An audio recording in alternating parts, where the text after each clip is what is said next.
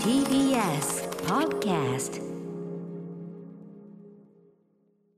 6月11日木曜日時刻は6時1分です。ラジオでお聞きの方もラジコでお聞きの方もこんばんは。TBS ラジオをキーステーションにお送りするカルチャーキュレーションプログラムアフターシックスジャンクション通称アトロクです。はい、えー、私パーソナリティのライムスターたまる本日もですね、えー、赤坂からほど近い所属事務所スタープレイヤーズ会議室からリモート出演中です。そしてはい木曜パートナー TBS アナウンサーうないりさです。私は TBS ラジオの第6スタジオからお伝えしておりますえー、うないさんお元気ですか？お元気過ごしております、えー、まああのー僕ねなんかテレビなんかでもねおすまし顔で解説してるのを、まあ、拝見はしておりますのでありがとうございます、えー気取りやがってなんて思いながらね、見てるわ違いますけでけど真面目にお仕事してそりゃそうですねちゃんとできる人ですから、はいももちろんいつももう真面目に、ええそりゃそうです。とっても真面目にお仕事させていただいておりますよ。ありがとうございます、はいうん、そんな中ねプライベートではやはり相変わらずゲーム三昧かとは思いますが、はい。うん、なんかゲーム情報と言います。ずっとあのうないさんがやられていたバイオハザードレジスタンスというねそう。まあ、いわゆる鬼ごっこ型と言いましょうか、はい。非対称型ね対戦ゲーム。えな対戦ゲーム、えーこれのなんか大型アップデートがそうなんです、あのですね6月12日だから明日大型アップデートがされるわけなんですけど、もうこれ本当にバイオハザードレジスタンスの天下分け目の戦いといっても 本当に過言じゃない。えなそのバイオハザードレジスタンス派としてはみたいなこと？そうもう命運を分けるとっても大事なアップデートなんですよ。ななんでなんで？というのもですねそのいわゆる非対称型対戦ゲームうん。のデッドバイデイライト、もうこれ一一番人気、もうとにかく一番人気、今先の先を行く。みんなさらに増えてますよね最近ね。やっぱりですねあの芸能人の方の配信がとにかく火をつけてて、もうとにかくあのそっちに人を今取られてる状況なのと、あとそのデッドバイデイライトの大型アップデートもうん。近日中に行われるんですよ、新しい新チャプター、そのサイレントヒルとコラボした新しい新チャプターが始まってしまうという情報が出たことで人がすごい取られてる。ああなるほど。みんな今のうちにその準備アップ準備運動しておこうということで。あと来週、ラストオブアス2がついに待望のそうかゾンビものといえばのね大傑作が。そう、だからもうはい人が取られることはもう目に見えてるんですけど。どんだけバイオハザード党なんですか君 もうはとにかく応援したい、本当に応援隊長になりたいぐらい私このレジスタンス大好きで。ああそう。でこの大型大大型アップデートがその人を引き止めるかそれとも奪われてしまうかっていうので重要なこっちもだから勝負に出てるわけですね、はい、その新しいマップ新マップができるのと、あとみんなが大好きなのはやっぱりスキンだと思うんですよね。スキンっていうのはこの見た目のね。見た目、はい。どんなキャラクターの見た目にできるか、ファッションを変えられたりとか、うん。うん。うん。そういうところもすごく増えたりとか、あとその、いわゆる追いかける側、4対1のゲームなんですけど、1に回る、まあ、キラー側、マスターマインド側って言われる、追いかける側のその不利な部分を調整したりとあかー、バランスがね。バランス、ゲーム調整がとにかく一番難しいジャンルなんですよね。ねそうだよね、はいどっちかが強すぎたりしてもね。どっちかにやっぱやなっちゃキラー側やりたい人はキラー側ずっとやるし、うんそのサバイバー側やりたい人はずっとサバイバー側やるから、うん。どっちの言い分を聞いて、どっちの言い分を聞けばいいんだっていう、その運営側のすごく難しいゲーム調整が、このこういったゲームはね、うん大事なんですけど、もうだからね、頑張ってほしいんですよ。うなえさんはさそのデッドバイデイライトも相当やり込んではいたじゃないですか、そのうなえさんがここまでやっぱりそのバイオハザードレジスタンス派になるという、そのとこっちの良さっていうのは何あの？ですね、やっぱり相手に攻撃できるっていうのが非常に大きくて、あーまああっちは逃げるっきゃないもんね。基本的に板を当てるしかないんですよね、デッドバイデイライトは。うんもう悲しいじゃないですか、板当てるだけですよ。板を当てて要するに 隙を見て逃げるためのことしかできないこっちはロケットランチャー撃てるんですよ。まあバイオハザードだけにねそうまあ、そういうそのそれぞれのキャラクターに特化した能力があって回復役とかその銃役とか、その近接武器で、その殴ったりしてくれる役とか、いろいろ能力があってそれを使い分けるのが楽しい。そうかそうか。チーム、チーム的なあれがある連デッドバイデイライトは育てちゃえば誰でも同じ能力が使えるんですよ。ああなるほどそういう意味で、うん。そのレジスタンスは個々の能力が特化してるから愛着も湧きやすいし、っていう意味でかなりハマってるんですけど。なるほどね、はい。まあちょっとね明日のそのアップデート天下分け目の天下分け目の、もう私応援してるから、レジスタンス。でもラストオブアス2出たらやっぱりきっちりやるんでしょ？だって。でもラストオブアス多分1週間くらいでクリアできると思うので。あなた集中してクリアしすぎるのあクリアといえばそうそうそうあのうないさんが2日でねクリアしたという「ライス・ウィズ・ストレンジ2」ようやく私も終わりましてお疲エンディングをれ様でした迎えました。まあいろんなねあのパターンのエンディングがあるんでしょうけど、はい。一つのエンディングを迎えまして。あーまあ聞きたいけどネタバレになっちゃうからちょっと聞くのそうね、まあ、そのね、あの兄弟が旅してというあれで、はい。まあ、でも、その後ね、あの先週ほら、兄弟めんどくせえなんて言ってましたけど。はい。まあ、その後、仲直りして、そこは仲良くなって、本当に良かったし。はいはい。エンディングは、その、僕なんか、その70年代アメリカンニューシネマの匂いというんですかね。ほうほう。やっぱり、そのパトカーがですね、こう行く先をこう阻んでて、はい。で、向こうに行けば自由な世界、うんうん。さあ、どうするんだ、突っ込むのかみたいな。あれ、すごい、やっぱな、70年代アメリカンニューシネマ的なシチュエーションというかね。うん。でなおかつやっぱり、あのーこの時代になってみるとね、あのー主人公のその家族たちはさ、まあ、あのお父さんがメキシコ系の方で,、うんうん。でほらそれに要するに言っちゃえば今回のさ、あのーミネアポリスの事件とジョージ・フロイドさんの事件とちょっと通じるようはない。警官が要するにその人種的に勝手にその偏見で判断して、うんうんうん。見た目だけで判断して。見た目だけで判断してでちょっと過剰な暴力はい。を振るってしまうというのがそもそもの発端じゃないですか、うんうん。だからそういう意味ででそのあそこのさメキシコの国境に行ってみたらこう壁がこうあってっていうさ、なんかこうすごく時勢的にもちゃんとこうなんかリンクしてるっていうかそうですね。うんあのーでそのとそれを当事者としてねその差別を受けたりとか、ねあの主人公もさ途中旅しながらやっぱ相当差別主義者にひどい目に遭うじゃないですか。うん。デッドバイあのあれあの違うあのデトロイト・ビカム・ヒューマンとかもそうですけどやっぱゲームとかを通じてそういう側の気持ちっていうかねね。あのー、を追体験とか疑似体験できるっていうところもちょっと一つゲームならではのね、うん。あれだった。すごい素晴らしいゲームでした「ライフ・イズ・ストレンジうんちょっとあれ、うん。こ後で教えてください番組終わったら感想ねエンディングがよ4通りあるんですよ。ああそうかそうか。それあののどれだったのか。あの選択肢が最後にねこうなってく、で自分のその選んだパーセンテージが。俺やっぱりでも多分あの世界の人がいっぱいお大勢の人が選んでる方を選ぶことが多かったっぽいですねやっぱりね、うん、パーセンテージとして、ん。ろく70%の人がこちらを選んでますみたいなね。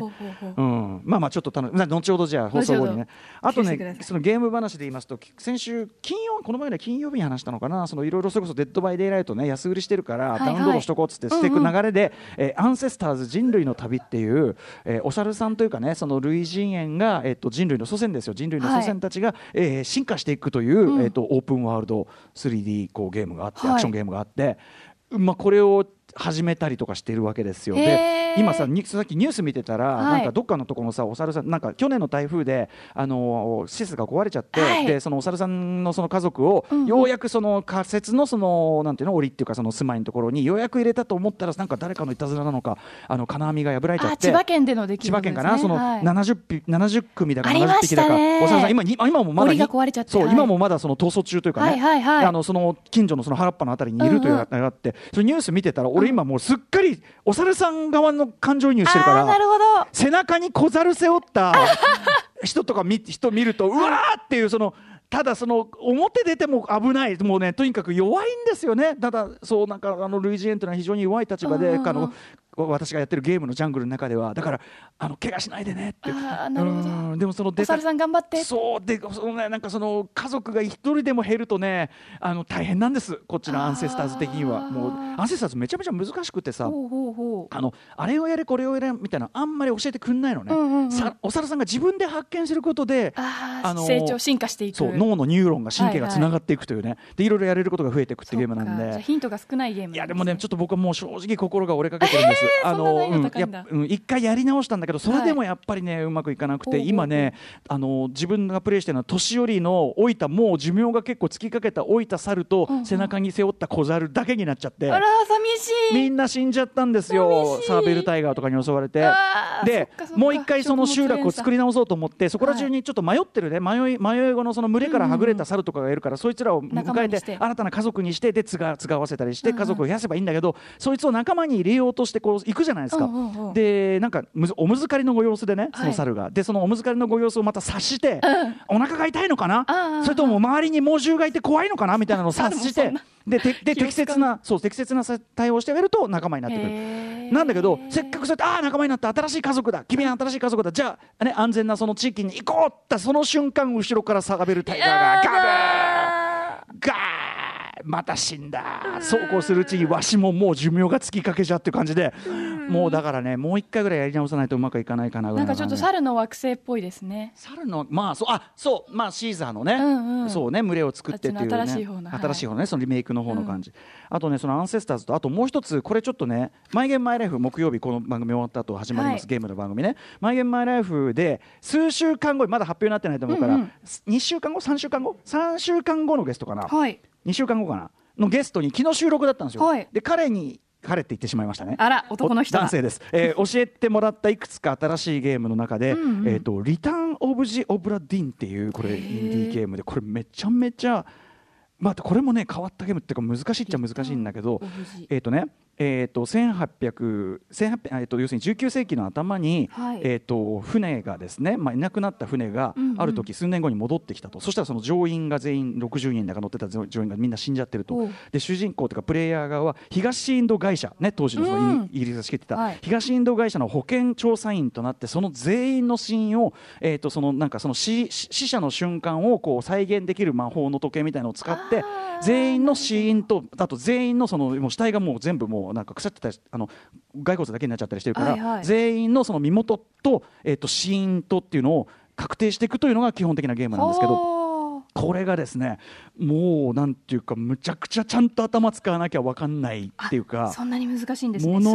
そうそうミステリーでものすごくロジカルに組み上がったパズルを一個一個、えー。しかもそれもやっぱりね全然ちゃんと説明してくれないっていうか、はい。ちゃんと自分でひちゃんと見逃さずこういろんなことをやっていかなきゃ。しかもそのヒントの見つけ方とかもなんていうの？もうねあのいろんなことちゃんとこう注意を払ってないとでね画面がすごい面白いの。なんていうのかな？点点描画みたいな白黒の点描画はいみたいな、はい、なんか昔のゲームボーイの画面みたいな感じですね。あそうそうそうそう。そういう感じもある、はい。でそれが 3D でぐりぐり動いて、うんうん。すごい独特のビジュアル独特の雰囲気で、これも今ねちょっとその教えてもらったゲストの方に、えー、と始めたりとかもしてはあ。そうこうするうちにラストオブアス2も来ちゃうしで。来ちゃいますね。もう渋滞が起きて。るはあ忙しい忙しいと。本当に忙しい。一方であとあれなんですよ。月曜日あのコーナーやってる、はい。あのミニ四駆のアプリ、うんうん速グランプリこれもハマっちゃってなんでもう。歌丸さんがその携帯アプリにはまるってうん。初めてじゃないですか、そうねあの PUBG をねあうんうん。のスマホでやったりはしてましたけど、いやある意味すごいやっちゃってますねまたね。ミミミニ四駆のやっぱりその工夫して勝っていくとかあの、はいはい。どうしても勝てない敵にどうしたらいいんだっつってここのこう調整をこうするのかみたいなのがすごいやっぱ楽しくなっちゃって、うんうん。やっちゃってますねそれとかね。私もそのフォールアウトシェルターっていうアプリがソシャゲなんですけど、ほうほう。あのフォールアウトシリーズのアウトシェルターあそうなんだ。はい10日前ぐらいにあスタートしてえー始めてみてるんですよ、そのボルトっていうその施設ありますよね、うんうんうんあそこを運営するっていう、シェルターを運営する。シェルターね核シェルターというでも昨日もう卒業しました。えなんで？もうちょっとこう終わり見えないなと思って。卒業ってなんで？そのあの番組卒業みたいな欺瞞に満ちた言い方するんじゃない？だって義務感になっちゃう。毎日ログインしなきゃとかそのすごいプレッシャーを背負うことになってしまうから、確かに確かに。やっぱり私はレジスタンス一筋で、ねい、行こうかなといやー楽しみがいっぱいあっていいですね、ということですかね。あちょっと大事なカルチャーニュースもあったんだけどちょっと手手短に伝えておくと,、はい。えっ、とねえっ、と HBO Max というまあアメリカの動画ははいあの配信ストリーミングサービス、まあ HBO っていうねあのなんだケーブルのさドラマとかいっぱい出してるところねありますけどそこのえっ、と HBO Max がえっ、と風と共に去りぬっていうね1939年の公開の映画、まあかつてはその名作と言われて、はい。えーまあまあもちろんその歴史的価値はもちろんあるんですけどまあえっ、と南北戦争でその奴隷制奴隷制をこうなんていうの？あの守ろうとしたその南軍側の視点でもあって、うん。でその時代を懐かしく思うような視点みたいなね、はい。感じもあって、まあ、いろいろ問題視されて特にあのこの間のスパイク・リーの「ブラック・クランズマン」という映画がありました、うん。うんうんうんあれの中でもはっきり批判的にね引用されてたりする作品でしたけど、まあ、歴史的意義とかとは別にそういうこう感じの位置になってるんですけどこれを、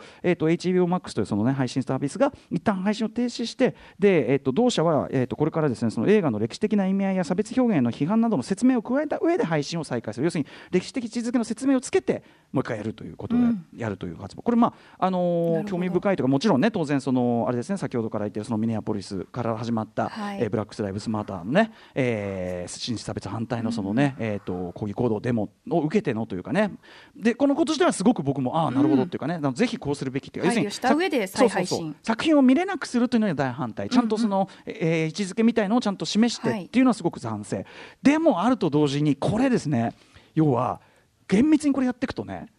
なかなか大変なことですぞと。要するにそのじこれはすごく分かりやすく風と共に去りぬとかね国民の創生とか人種差別意識に基づいて問題視分かりやすくなできる作品ですけど、うん。例えばそのアジア人の描き方が非常にですねステレオタイプ的であるみたいなものって、うんうんうん。結構近年に至るまでねね。全然あったりする。要するに今まで問題視されてなかったところにも当然問題、僕らが見てちょっとカチンとくるような描写あるじゃない、うんうんうんうん。今はもうそこカチンときたら文句言っていい、ね、それは間違ってないんですけど、うんうんだからねそのちゃんと批判的な視点を入れてということがねかなり本当にやりだすとなかなかややこしいし、あとそのまさにそれも時代にというかね本当に日進月歩でってねどんどんどんどんこう進歩している考え方も変わっていくということじゃないですか。なのでまあ、一つのだからそのあの歴史の変換の入り口としてこの HBO Max のこの判断すごくいいと思うんだけど、はい。考えていくとねだからなかなかこう映画史というのを見直しこれからなかなかちょっと映画ファンとしてもうん。うんとなんていうかな追わされた身というかね映画好きでいたものとしてあのそこを今まで以上に意識的にこう見てったり論じてったりしなきゃいけないなっていうのをすごく感じるあたりですね。はい、みたいな感じですかね。えー行ってみましょう。あの時間も来てしまいました。はいえー、さまざまな面白を発見して紹介するカルチャーキュレーションプログラムアフターシックスジャンクション本日のメニュー紹介です。After Six Junction.